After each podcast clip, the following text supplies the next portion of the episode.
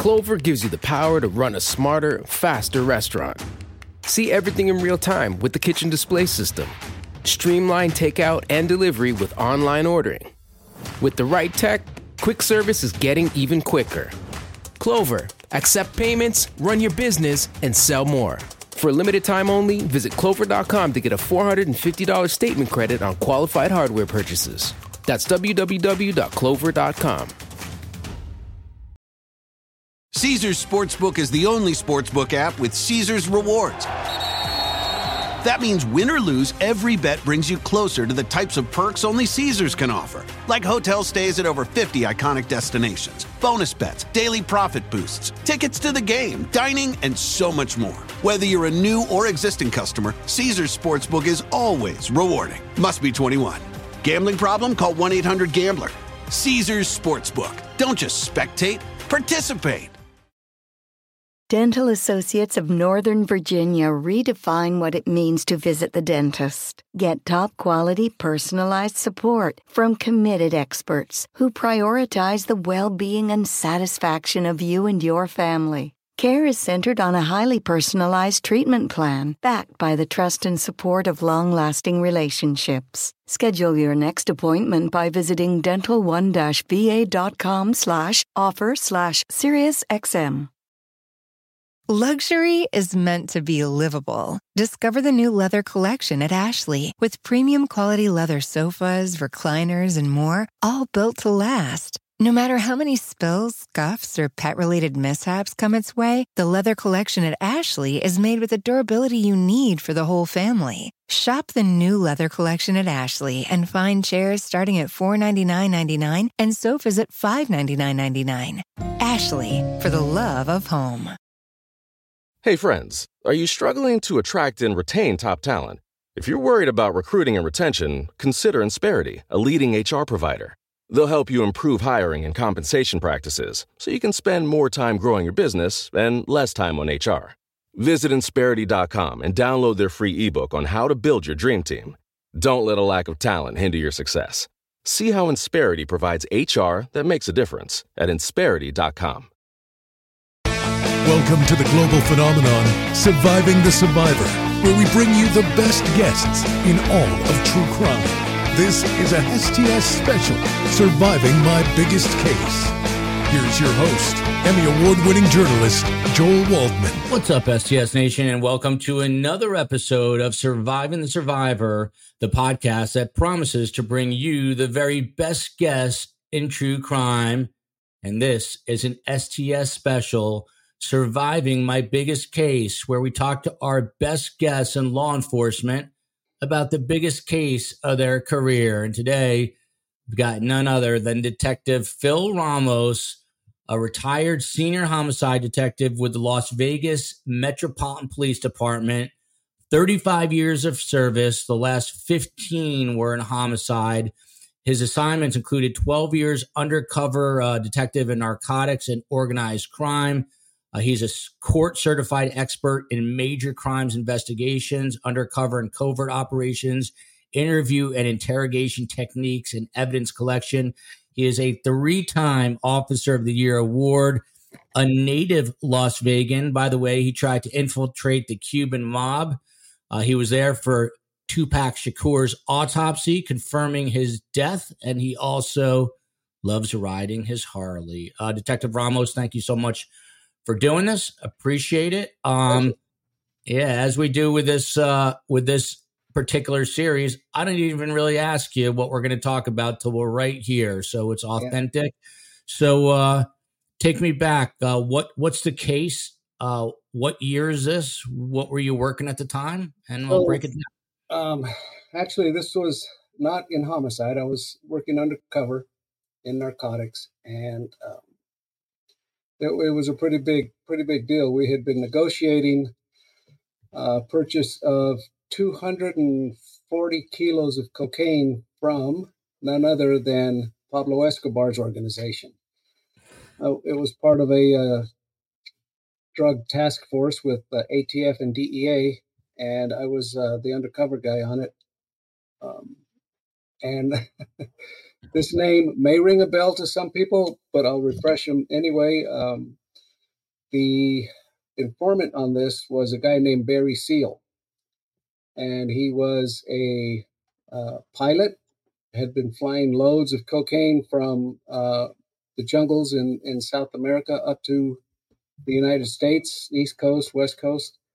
And Barry became an informant for the D E A after he'd gotten arrested several times. In fact, they made a movie after him featuring Tom Cruise, who played his role, and the movie was called American Made. He ended up getting killed. I, I think it was over this deal. But anyway, um, myself and my partner at the time, Jimmy Vaccaro, we were the undercover guys, and we had negotiated this purchase of uh, two hundred forty some kilos for a million dollars. And um, Barry flew up from South America in a in a Learjet with two of Pablo's guys with him, and they had the, the cocaine in two big styrofoam containers, and we unloaded them. Um, the jet itself was a, a Learjet, and it was stripped bare on the inside. There was nothing inside except fuel cells because he wanted to get it, only make as a minimal number of stops as, as he could. So Barry flew it in, landed landed at uh, Henderson Airport, which is not too far from uh, the strip, but um, and Jimmy and I unloaded the, the kilos of cocaine with the two guys from uh, Pablo's group. And they all had layered clothing on because they had stripped everything out of the jet, so they had no heating, nothing there. So it was, you know, at the altitudes that they were flying, they, they were pretty cold.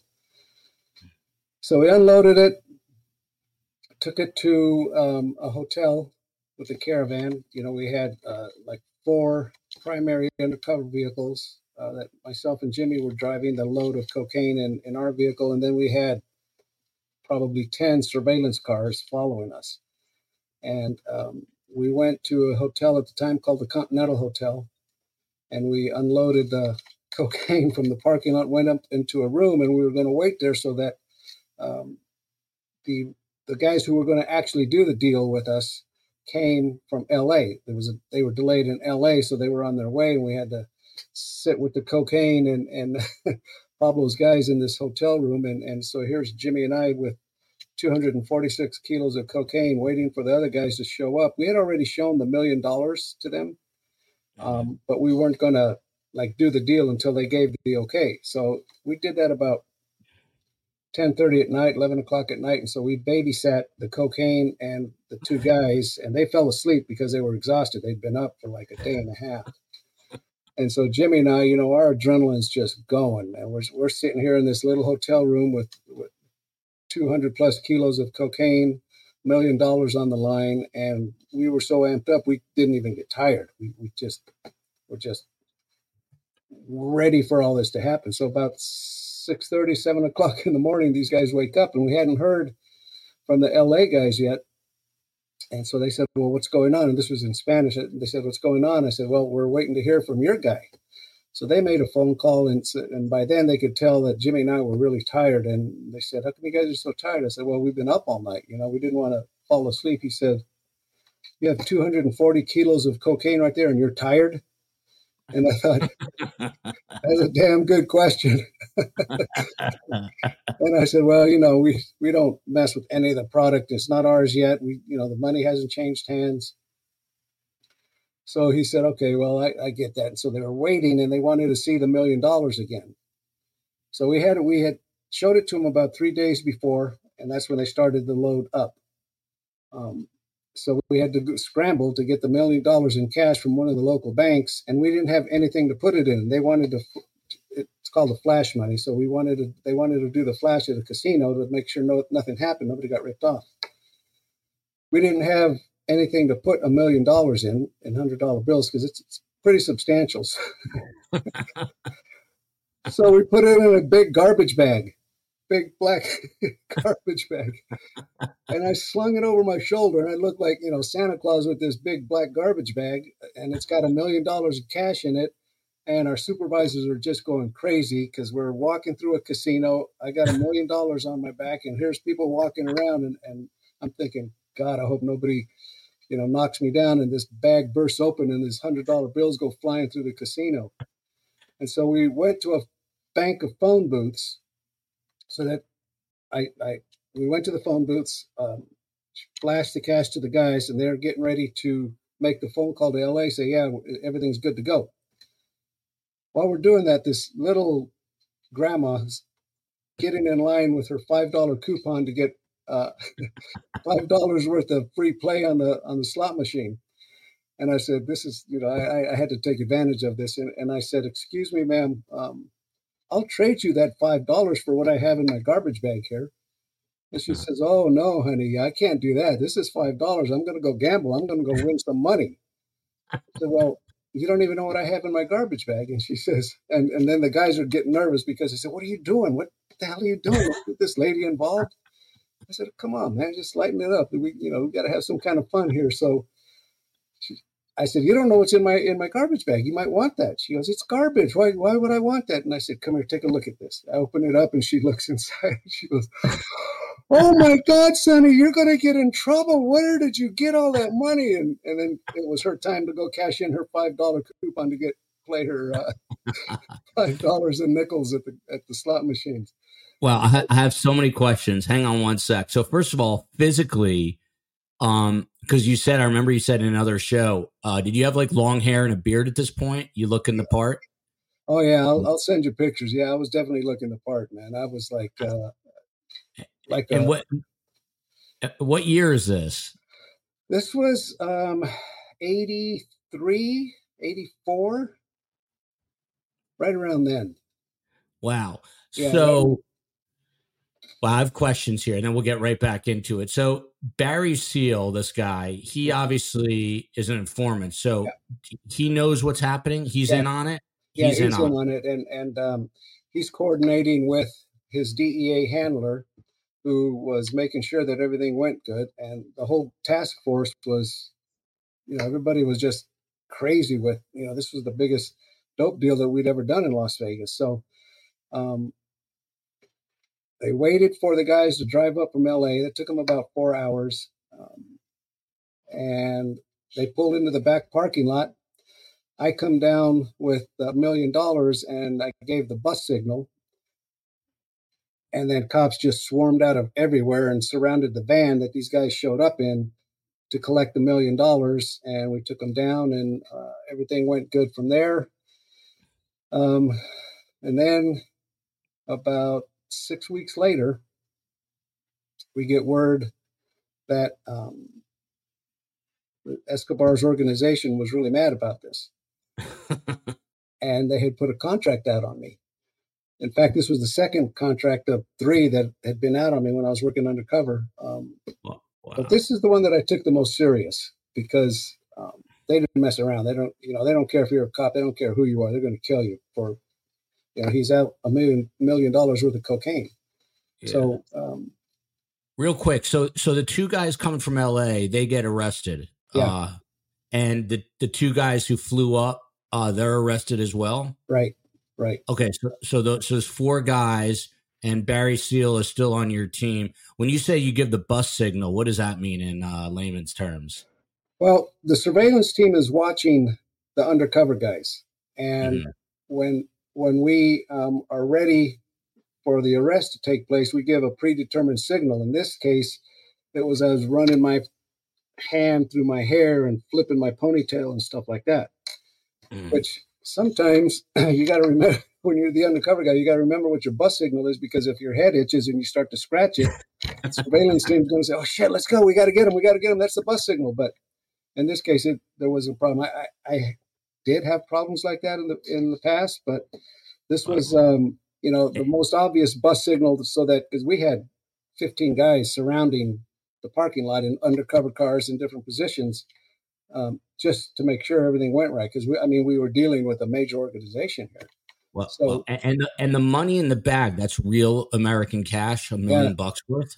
Yeah, we we checked it out of the vault of one of the banks here, and. Um, You know, to them, it was no big deal, but we had to sign for it that we were responsible if something happened. The police department was responsible for returning one million dollars. And uh, wow. Back so, then, too. I mean, that's eighty-three, so that's a lot more money back yeah, then. Yeah. Um, and this is kind of like the height of uh, of um, all the like the Miami. Uh, why yeah. am I blanking on uh, exactly the Tony Montana days? Yeah, all that stuff. Yeah. So this is the height of that. So um, Miami Vice. I couldn't think of it for some reason. So uh, two hundred forty kilos. You guys, you give him the bus signal. Who, who's your partner, by the way? I want to give him a shout out. I know yeah, you said his name. His name was Jimmy Vaccaro. Vaccaro, and he's yeah. uh he's, he's undercover same same yeah, way. He, yeah, we were partners in narcotics for several years, and then we became partners in homicide for several years. So we were we knew each other pretty well. Wow, and is Jimmy still in Vegas? Yeah, he's still in Vegas. Nice. Yeah. Okay, yeah. So you guys uh you give the bus signal, you start like kind of rubbing your head and your ponytail, and uh your undercover guys know, so they swarm the area. Yeah. Uh, a few months go by, and now you find out. Um, how do you find out there's a contract on you? One of the informants, not Barry, but one of his guys that, that worked with him here in Vegas had found out. And Barry was under in protective custody because there was also a contract out on him. And ultimately, if you saw the movie or if you know anything about it, Barry got whacked on, in front of mm. the uh, federal building in uh, mm. New Orleans, I believe. Um, right before a trial was supposed to start, they killed him. And so we knew that they were serious about it. And um, this was, like I said, this was the second contract that had been put out on me. And I, you know, we just kind of dismissed it because we thought, what's the big deal? They're not going to, well, why would they come after me? You know? So yeah. one day I'm, I'm, uh, I'm driving home. This is about, about six months after the bus. I'm driving home in my undercover car, and I'm about a mile from my house and at a red light. And just as the light turns green, another car pulls up next to me, and as they're pulling up, I, you know, start to proceed through the uh, intersection with the green light.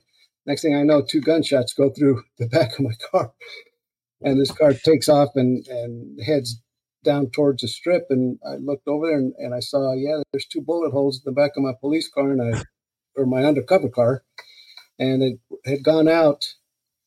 The others on the driver's side, they pulled up on the passenger side, took the two shots, went right behind my head. One went through the headrest, and the other one went through the post of the door. So I thought, well, this is, you know, this, this is kind of serious. So I pulled over and, and dug out my police radio. It was buried in the trunk, and said, hey, somebody just shot at me. And this is, it was a, uh, a maroon colored, maroon colored Lincoln. And that was all I could see. Next thing I know, there's SWAT surrounded me, and, you know, I, they escort me home, and I've got SWAT team living at my house for like a week. Wow. And now, are you are you are you married or anything at this time? Children, anything like that? I had two, I had two teenage boys that I'm raising by myself, and um, they thought it was the greatest thing in the world because SWAT guys were at the house and you know driving them to school, and um, and you know I, that's a, that's a that's dangerous business, like a, for the for the family. Um, yeah, yeah. Next level. So how how. You know, when you finally process that they someone took these two shots at you, obviously you put two and two together. You're like, oh, God, these are the guys from Pablo's team. Yeah. Um, by the way, we we interviewed, not to digress for one second, but on our show a long time ago, for those interested, we interviewed a guy named Luis Navia, and he's here in Miami, and he worked for Pablo Escobar. Um, he spent time in uh, prison. He was ultimately caught. Um, but if you see this guy, uh, he looks like, you know, an accountant, like you would just never yeah. know. He's yeah. like the most mild mannered looking yeah. guy.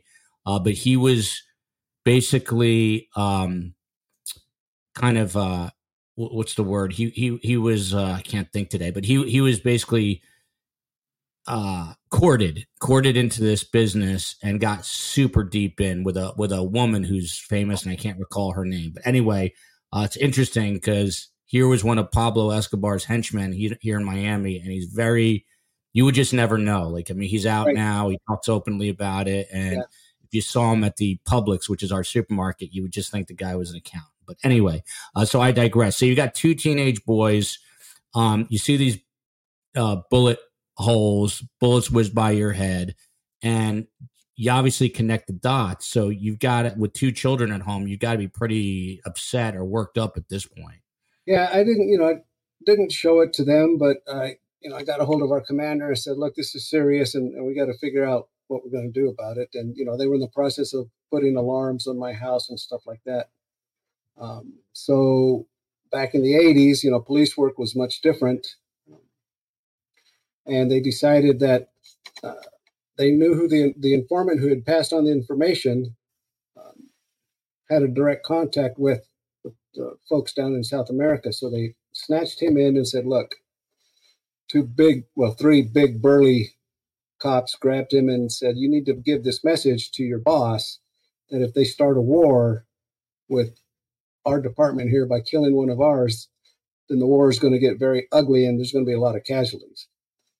Um, in other words, they threatened it. You know, if you kill our guy, we're going to come after you guys. Uh, yeah. Back when you could do, still do police work like that. Yeah. And, and and was it obvious that, I mean, did Escobar know that you were a police officer? They they oh, yeah. knew that. Okay. Yeah, they knew as soon as, you know, as soon as the bust took place in the parking lot, they knew that it was me, that I was the undercover guy. So, they, okay. um, yeah, yeah, yeah, they knew it was me. And, and, and why why you and not your partner Vaccaro? Because I was the one that spoke Spanish. I was the one that was, you know, just kind of heading the whole thing up. Okay. I was the one doing all the talking. I was the one that, that was the role player. And, and Jimmy was, you know, like my, my muscle. Jimmy's a Got big, it. strong guy. So, um, yeah, they came after me because I was the one that was just putting the whole thing together. And the fact, you know, I spoke Spanish. I was the only Hispanic on, on in narcotics. And, you know, obviously look at me, you know, I don't look like a pasty white guy and I, I, I fit the role. So I, I, it got me a lot of, got me inside a lot of dope dealers' doors that most people wouldn't have been able to get into. Wow. But the downside to it was they didn't worry about um, you know, taking me out if they had to. And, you yeah. know, that was a thing that, that I realized when I was working undercover. Is, you know, you go back to um, the boat lift from Mariel Harbor, the Marielitos, they called them, that stayed there under the freeways in Miami. Yeah. Um, Those guys were the most hardened, hardcore criminals I'd ever come across. Nobody held a candle to the to the Marielito drug dealers. Not now. That's I, I'm just I'm not blanketly saying everybody who came from Mariel were bad people. They weren't. There was a huge number of good people from Cuba that showed up. But what a lot of people didn't realize is that Castro, Fidel Castro, had emptied his prisons and sent all those prisoners um, on the boat lift. They came to Miami right out of the Castro's prisons because he didn't want to feed them anymore. Mm. So they're free here in America, and they're going to continue their life of crime. And we busted several of them here in Vegas. And the one thing that they did say to us was, you know, we're not afraid of going to prison here in America. Your your prisons are nothing compared to what we've been through in, in uh, Havana and in Cuba. You know, Fidel would just make sure that we all suffered and, and you know, a lot of us were killed in there. So they weren't afraid to go to jail here in, here in America because it was nothing to them. Not after they had spent time in, in prison with uh, Castro. Mm. Yeah, I've I've spoken to the uh, old timers, the reporters here in Miami. And in the eighties, if it was literally not a triple or at least a quadruple homicide, they wouldn't even send a news reporter out to cover the story because there yeah. were so many murders yeah. and they were yeah. so violent. Um, You know, there was triple and quadruple homicides, you know, a few times a week, every week during that period of time. But um, but back to your story. So you so you talk to your commander uh, and you say, listen, this is serious. They just tried to kill me. And then uh, how do you guys proceed from there? We just we just sent a couple of, like I said, we sent a couple of uh, big burly cops and gave them a message that, you know, you need to call this off because it's not you're, you're not going to you're not going to win this war. If you start a war, if you hurt one of our guys, we're going to hurt many, many more of yours. And it's it's just not a good idea. So um, that was the end of it. And and where, but where where did you know that these big burly cops, like how did you notice, where, where were you sending them to talk to who? Uh, that I can't tell you. Okay. the uh, The informant who originally put the whole thing together, they went to talk to him and gave him the message to give the people in South America. And and I would imagine that D E A and A T F had a little bit to input with it too, because it wasn't just Las Vegas going to knock on the door of this of this person and saying, you know, go back to your people in, in uh, Colombia and tell them this isn't going to happen. So um, it it was um, it, it, that was the end of it for that for that particular contract. That was the end of it. So, wow. uh, and, and this is like this is so this is literally forty years ago. Um, what's the drug business like uh, forty years later? Are they still running the same amount of drugs? More? What do you think? Oh, not cocaine. Yeah, cocaine has dropped way down right now. Everything is fentanyl and opioids and, and stuff like that. Uh, the Cubans. The Cuban Marielito drug dealers, they dispersed and, and went on to different ventures. I mean, they're still involved in the cocaine trade, but not to the extent that it was in the decadent eighties, man. I mean, it was everywhere, everywhere. And you're in South Florida, you know that. They, they. I keep referring to um, that movie with Tony Montana, Scarface, and it was very much like that. It really was like that. Um, you know, a little bit of Hollywood in there, but they, they had banks so they could launder their money. They had businesses so that they could get the money into the banks and launder it. It was, it was a pretty, pretty in-depth organization. And then, and then the big guys started to fall. Uh, Pablo got whacked. Um, and they, uh, there's other people filled in for him, but not to the extent that, that I don't think we'll ever see that again. The, the Tony Montana days. I don't think we'll ever see that again, but um, cocaine isn't isn't the lucrative business that it was back then. We were paid, I paid um, fifteen thousand dollars per kilo for that deal. Whatever it was, it was, it was around fifteen thousand dollars per kilo, but there was a time when you were, when I was paying twenty thousand dollars, twenty-five thousand dollars for a kilo of cocaine. Mm. Um, And then it dipped down, and it just wasn't as lucrative anymore. Well, I, and I, I say that all in an undercover capacity. You know, I wasn't yeah. going out buying cocaine myself. It was all, you know, bust like that. But that that still is the biggest undercover purchase of cocaine here in Nevada that that uh, we ever had. But we had dozens of smaller, you know, five, ten kilo deals, one kilo deals, stuff like that, because it was just so much of it. I mean, cocaine was just everywhere, man. It was just everywhere. And the guy who fired at you had a description of a maroon car. You never, you never tracked that guy down. No, never did find him. Never you did never find him. him. So when you're when you're looking back now, you're retired. Uh, you're playing golf, maybe you're riding your Harley. Uh, do you sit there and say it's a miracle that you're alive uh, after having gone through, uh, you know, the undercover work that you've done? Um, you know, I don't know that I'd call it a miracle. I, I, I had a lot of good breaks. Um, but, you know, police work is inherently dangerous, man. It doesn't matter what assignment you are in. It, the chances of you getting killed are higher as a patrol officer or a traffic officer as an undercover guy or an investigator or, you know, homicide detective. You know, homicide, we we have all these young buck rookies to go out and do all our, uh, you know, dangerous work. We all we do is come in and, and grab the killer and, and try and get him to confess. Mm. But um, I think the most, the closest to death I ever came was when I was in patrol. Um, it was a domestic violence call, and and uh, we had answered it, and lady lady had been beat by her husband, and she had you know marks on her face, and we said, well, where's he at?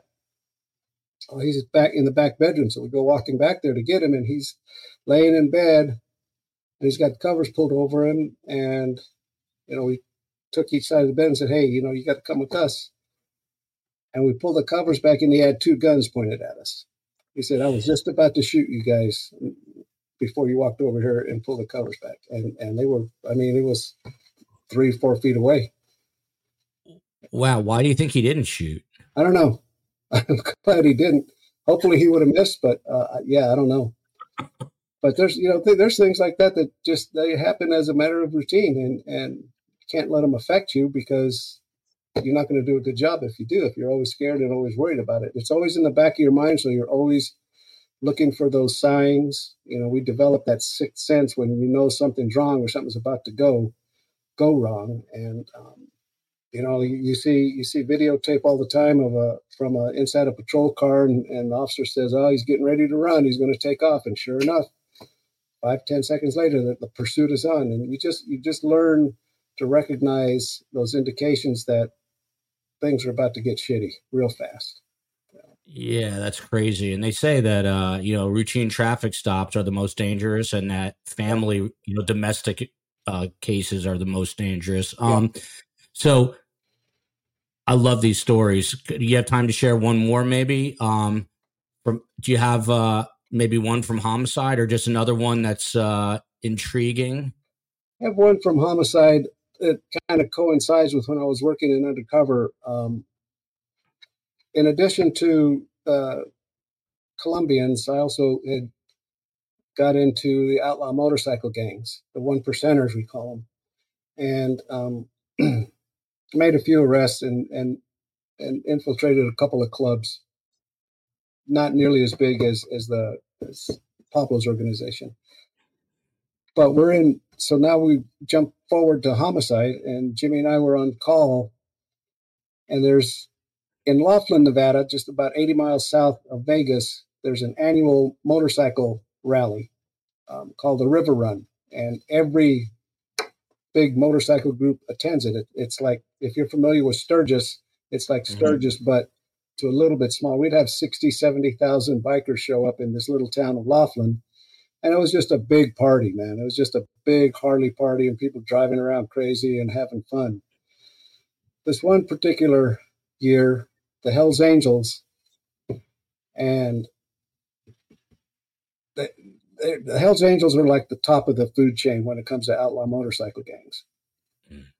So they're always in competition with other groups that want to make themselves as bad as the Hells Angels. And, and there, there's always people looking to start a fight with the Hells Angels. And the Hells Angels, most of the time, always win. There's this group called the Mongols, and they really wanted to go to go to war with the Hells Angels, and they did at Laughlin that night. Um, the two groups got together at Harrah's Casino, started a fight, started shooting.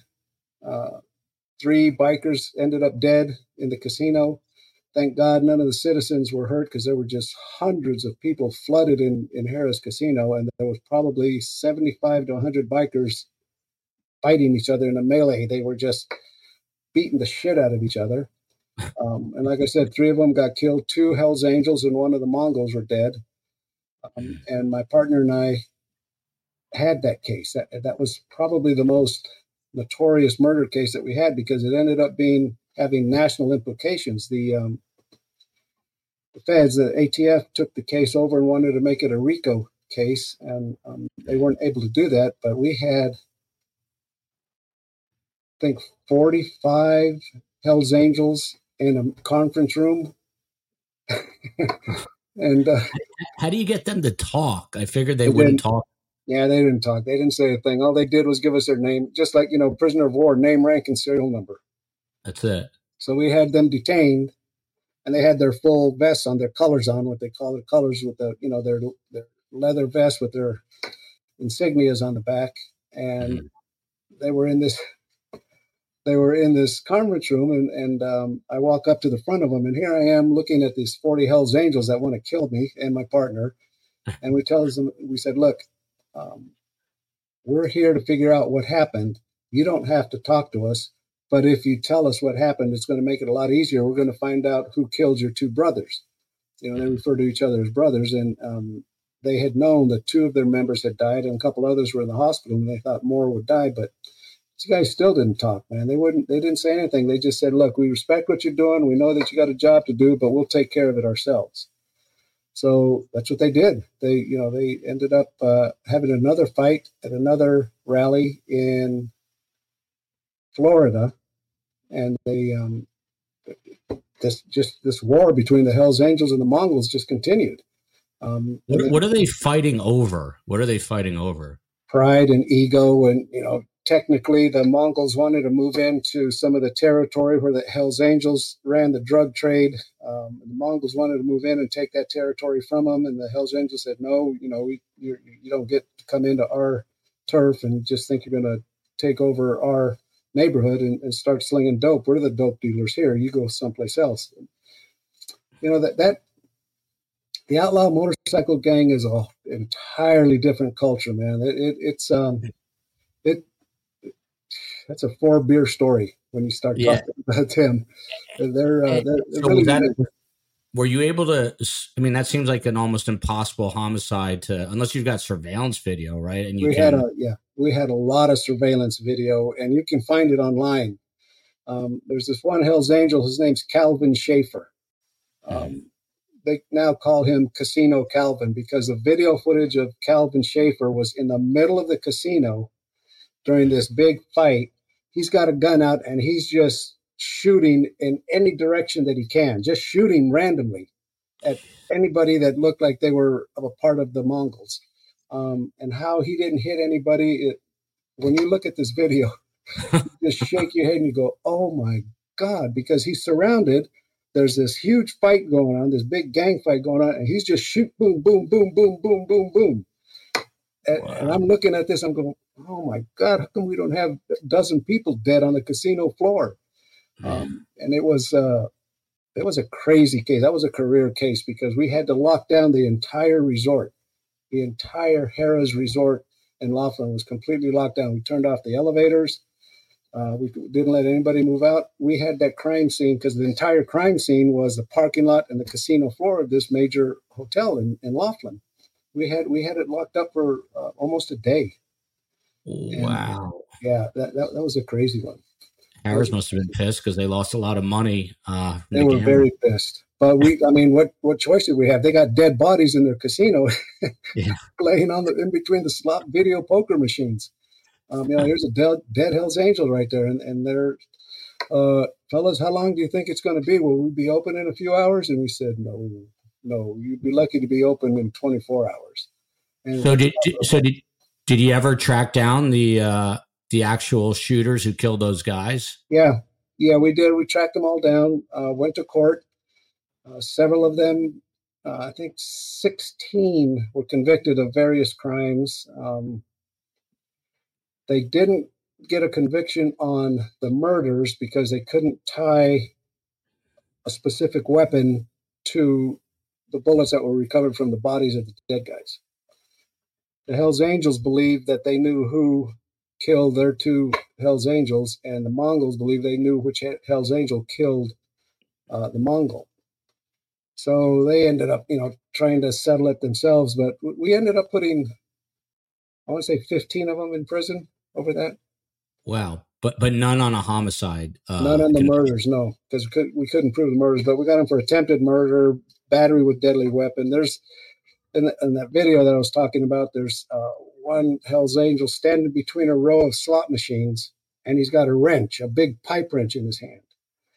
And you see him kind of squatting down like this, and a Mongol comes walking by right in front of him, and he reaches up and nails this guy in the head with this pipe wrench. And I'm going, Jesus, how did this guy not die? Because you can just wow. see blood splattering everywhere. Wow. And yeah, I mean, it was, it was, I don't know how he survived it, but he had a, a fractured skull, and he walked out of this, the Mongol walked out of the hospital about a week later. And wow. Yeah. It was a skull. Yeah, look look it up, man. Look up the Hells Angel Mongols shootout in Laughlin, and, and you'll see a lot of video. What year was that? Uh, oh, one. Oh. two thousand one. Um, yeah. Wow. Um, and I thought that uh, the world came together in two thousand one because of nine eleven, but I guess not the uh, Hells Angels and the Mongols. Um, so you told me one time, screw the Surviving My Biggest Case singular. This is fun. We'll go a little bit longer here because I love yeah. hearing these stories, even though they're yeah. dangerous and scary. But you said you once had a, a barrel of a gun shoved down your mouth. What was that? It wasn't shoved down my mouth. It was put to the side of my head, a cocked forty-five, uh, Cuban drug dealer. Um, this is this is kind of a funny story. I remember the funny stories, you know, because I don't like to remember the ugly ones. Yeah. But, uh, you know, I... I I'm in there in, with the Cubans, another Cuban drug dealer, not associated with the Barry Seal case. And I'm buying cocaine, and, you know, we're sitting in there shooting the shit in the, in the dope house. And next thing I feel, next thing I hear is a gun being cocked, and then I feel the pressure on my head. And I look like this, and it's a it's a forty-five Colt, and it's cocked, ready to go. And this, this Cuban guy says, "You're the fucking pigs. We're going to kill you, man, and nobody will ever find you." And and I said, "Well, fuck you, because I'm not." So if you want to lose another customer, because I was spending a lot of money with them, I said, you want to lose another customer, then go ahead and do it. And, and he backed off. And here's the funny part. We arrested him, and he got five years or something like that, and he gets out of prison. And when he gets out of prison, he goes right back to dealing dope, right? Mm. So we have an investigator says, hey, we got a guy that um, is dealing dope, and this is where he is. Well, what this what the investigator didn't do is look in to see who it was. It was the same guy that I had busted and that, that put the gun to my head back then. And I said, okay, well, it, because the way it works is your investigators will talk to their informants and their sources, and, you know, Joe over here in the corner is selling dope, and this is what he sells, and I'll introduce your undercover guy as a friend of mine, and you can start buying dope from him. Well, that's what happened in this case. What we didn't know, it was the guy that I put in prison five years earlier. And so I walk into this dope house, and I see the guy, and I go, oh, shit, he's going to remember oh, it was me. Oh, boy. And, and he looks at me, and he goes, I know you. I said, no, you don't. He goes, yeah, you're you're that Mark Ramos. You're the one that put me in prison. I said, fuck you. And, you know, I just go back and forth. I said, no, I'm not. And I don't know what the hell you're talking about. My hair was different at the time. I didn't have a ponytail. I had it cut shorter, and then I wow. had a beard. And he goes, no, you're the guy that put me in prison. And it was back and forth. I said, no, no, I'm not. You're wrong, man. You're wrong. I, I'm just here to buy some coke. And I, I talked him out of it. He he, he thought, for okay, yeah, no, I believe you. You're not him. He looks different. So we bust wow. him again. We bust him again. And he goes, I knew it was you. I fucking knew it was you. And I said, yeah, you dumb shit. It was me all the time. Why did you keep selling coke? It was because I needed the money. I wanted the money. And I said, well, you're going back to prison again. and, and I just had to laugh at that one, because the dumbass knew it was me. He knew that I was the one that put him in prison, and he let me talk him out of it. Wow. Well, you must, I mean, you must be amazing under pressure. And that's my next question. I mean, how do you, how do you keep your cool? Is it, is it adrenaline that keeps you going? And is it, when you have a gun on your temple, yeah. how do you stay calm? I mean, that's like a, you know, that's a split second and your life could be over. Right. Right. Well, you can't react, you know, you react later and, and count your blessings later. But at the time when you're in the situation, if you show any kind of reaction that is fear or anything like that, they'll take advantage of it. You know, you're like you're like a a, a wounded gazelle on the Serengeti. You know, the lions will find you, and um, you don't you don't react that way. I, I mean, I knew if the guy wanted to, he would have killed me. And you know, the only thing that that kept me not from falling apart is I never would have known that it happened. I wouldn't even have heard the noise. I would just be instantly be dead, right? So yeah. It wouldn't have hurt. And um you know, you, you, you just, you count your blessings, you count your blessings and realize that, yeah, I could easily be, have been killed by a number of people, but I wasn't, knock on wood, and, and I'm still here and, and um, fortunate to be here. I lost a lot of friends. I lost um, six friends, line of duty deaths in my career. Wow. All yeah. undercover guys? No, one undercover, and the rest were uh, patrol officers, two motor officers and two and patrol officers. In like shootouts and stuff? Yeah, yeah, just surprise shootouts. Um, one motor officer made a traffic stop on a guy that he didn't know had just shot and killed his wife. He was pulling mm. him over because he was speeding away from the scene. He had no idea what the guy had just done. So mm. he pulls him over, and the guy didn't, Mark didn't even get a chance to get off his motorcycle. The guy comes out of the car, boom, shoots one shot, caught him right in the head. Killed him right there.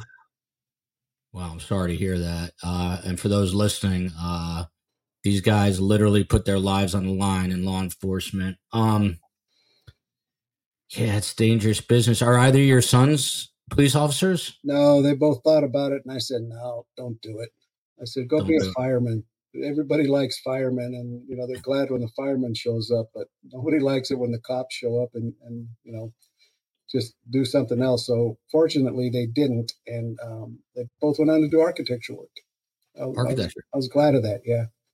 Oh, wow. Yeah. And and there's, uh, for those who are listening and not watching, there's a giant cutout behind you. Who is that? Is That's me. Cardboard? That's you? That's it's me tough. Right there, yeah.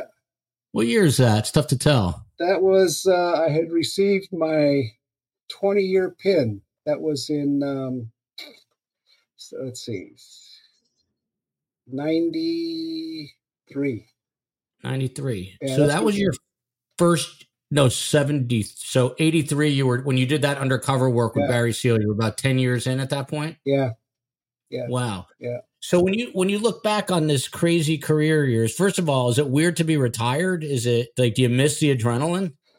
Oh yeah. I miss the adrenaline. Yeah. I, I miss that a lot. You know, I'll look at, you know, big high profile murders and think, oh man, that would be a good one to work. You know, when, when, uh, those four kids, those four kids up in Idaho were murdered. I said, man, that would be a good case to work. But, um, yeah, you miss the adrenaline. You don't miss the hours. You don't miss the uh, being away from home so much, and, and you know, just the mental, the mental stress you go under, the emotional stress you go under, especially in homicide. You know, patrol and that, you don't have the stress that you do in, in homicide, because you're responsible to bring the killer to justice, and you only get one shot at it.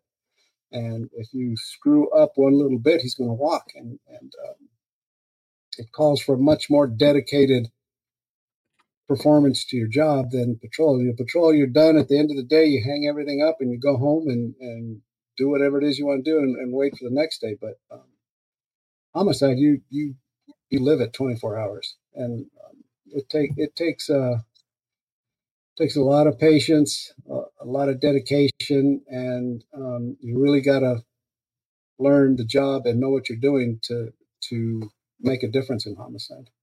Um, You know, there were there are times when I didn't feel I didn't feel comfortable testing for homicide until I had twenty years on the job, and that included all my undercover time, because you got to know how to be a good investigator to go to homicide, and that's not the yeah. case anymore. We don't have people coming in to homicide that have that kind of experience, so um, they learn it on the job. But in my view, you need to have it the day you start the job in homicide. Wow. Yeah. Um, and I, and I assume obviously with undercover work, especially narcotics, you're not working normal hours, right? You're oh, working, no, you're working all sorts of crazy hours. That right. must've been tough, right? With raising two boys on your own, that must've been tough. Yeah. Yeah. I mean, the one thing that is, is a given is that no drug deal ever goes on time. Um, they're always, they're always waiting and waiting and waiting. Um, And you always work at night, because that's when that's when the dope dealers are out at night. And, you know, sometimes when you have to go from one deal to the next, you end up working a twelve, thirteen hour shift, which in narcotics is long, because you're just going from one to the other, to the other, to the other. So it, it was, um, but by the same token, it was a kick. It was a lot of fun working narcotics. I mean, you're not doing anything that a high school kid isn't doing. You're going out and buying dope from strangers, you know, in mm-hmm. essence, that's what you're doing. And, you know, you get this cool undercover car and a cool undercover apartment and undercover credit cards. And you're out playing the role of a, uh, some, you know, guy that wants to buy a lot of dope. Um, so that, that was a lot of fun. And do you have, um, like, how does that work in terms of, you have an alias? Like, do you have to know your uh date of birth and your name and all that? Yeah. Yeah, we all had undercover I Ds, you know, dri- uh, actual driver's licenses and credit cards, and and uh, you know, you stick to something that you can remember under pressure, because they'll do that. You know, they'll grab your wallet and say, okay, so what's your name? And, and tell them the name that's on there, and, and what's your address, and, and uh, when were you born, and what's your social security number, and all that stuff. And so you, you use something that you're not going to forget. In my case, I used my brother's date of birth, changed the, the social security number, flipped around the digits, and um, used a good friend of mine, his name. So um, it, everything was easy to remember. Yeah. These are the things that uh, normal civilians like us don't think about. Yeah. Um, so looking back, how, how many years were you on, on the force for? Thirty-five. Thirty-five. Thirty-five. So what? So kind of what's the? Um, I don't know. What's your one big takeaway from your thirty-five years? What do you, when you look back, like what's uh, what's sort of the? What do you say to yourself about those thirty-five years? You know, I, I don't really think about it that much. I I, I think. You know, when people ask me, you know, stuff like that, I just said, I just want to make sure I made a difference. And, and I made a difference, you know, I um, probably not as big a difference as I wanted or I think I made. But, you know, there's a lot of people that are alive because of the things that, that I did. And there's a lot of people who are in prison because of the things that I did. And at the end of the day, if you can sit back and say, you know, this family wouldn't still be a cohesive unit if it hadn't been for something that I did to help them with. Or, you know, this family would still be wondering who murdered their daughter if I hadn't have uh, found out who it was and put them in prison. So there, there's a certain amount of satisfaction that you get from from being part of the justice system and seeing a guy go to prison for what he did. And there's also frustration when you can't, when you know that you this guy killed this pregnant seven eleven clerk and you don't have enough to put him in prison because, you know, the burden is not there. I mean, the burden of proof is on us, and we haven't crossed that threshold where we can take it to a jury and say, this is the guy who killed the pregnant seven eleven clerk. Um, mm-hmm. So there, you know, there's, there's a fair amount of frustration. Um, but as long as you know you did the best you can and the cards just didn't fall in place like they should have, you know, sometimes you think about that. Is that an actual story? Was there a pregnant seven eleven clerk who was murdered? Yeah. Wow. Yeah. And did, were you able to solve that case? We solved it. We didn't have enough to take it to a jury. Um, and the guy's in prison now for an unrelated attempted murder. And um, we worked that one for years and years. I even worked on it when I came back to uh, to the cold case unit after, you know, retiring for a little bit. Um, but yeah, that one that was that was a source of frustration because we knew that this guy had done it, but we just couldn't prove it. And do you take that? It, it, do you take it personally, especially this is a pregnant woman, and, and you can't, you know who you know he did it, but you can't get him. Is it? Do you take it real personally? You don't take it real personal because you know that you you've done the best you can. And and the reason he didn't go to trial isn't because something you didn't do, because you did everything you possibly can. It's just the evidence wasn't there, the circumstances weren't there, and they weren't strong enough to take it to a jury. But you know, and I know that I did the best I could with what I had on that particular case, and it just it just didn't come together the way we wanted it to. Wow. Um, well, Detective Phil Ramos uh, said that he made a difference. He, he made a huge difference, um, put away bad guys, helped good people.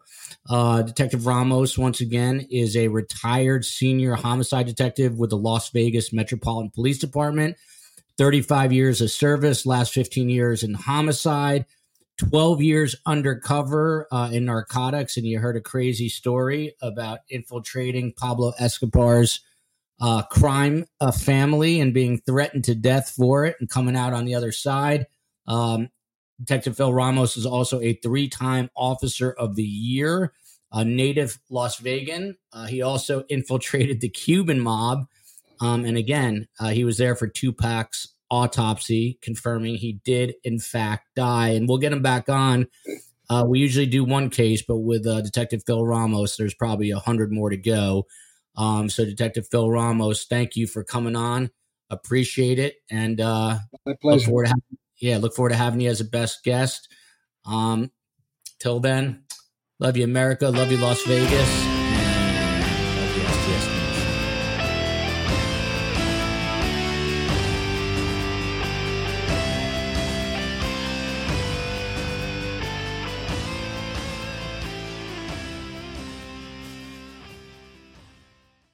Caesars Sportsbook is the only sportsbook app with Caesars rewards.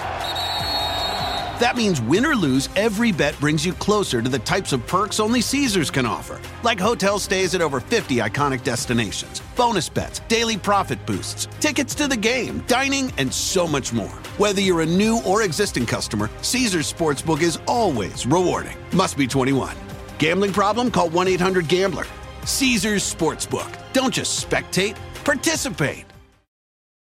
Dental Associates of Northern Virginia redefine what it means to visit the dentist. Get top-quality, personalized support from committed experts who prioritize the well-being and satisfaction of you and your family. Care is centered on a highly personalized treatment plan backed by the trust and support of long-lasting relationships. Schedule your next appointment by visiting dental one dash v a dot com slash offer slash SiriusXM. Luxury is meant to be livable. Discover the new leather collection at Ashley with premium quality leather sofas, recliners, and more, all built to last. No matter how many spills, scuffs, or pet-related mishaps come its way, the leather collection at Ashley is made with the durability you need for the whole family. Shop the new leather collection at Ashley and find chairs starting at four hundred ninety-nine ninety-nine dollars and sofas at five hundred ninety-nine ninety-nine dollars. Ashley, for the love of home. Hey friends, are you struggling to attract and retain top talent? If you're worried about recruiting and retention, consider Insperity, a leading H R provider. They'll help you improve hiring and compensation practices so you can spend more time growing your business and less time on H R. Visit Insperity dot com and download their free ebook on how to build your dream team. Don't let a lack of talent hinder your success. See how Insperity provides H R that makes a difference at Insperity dot com.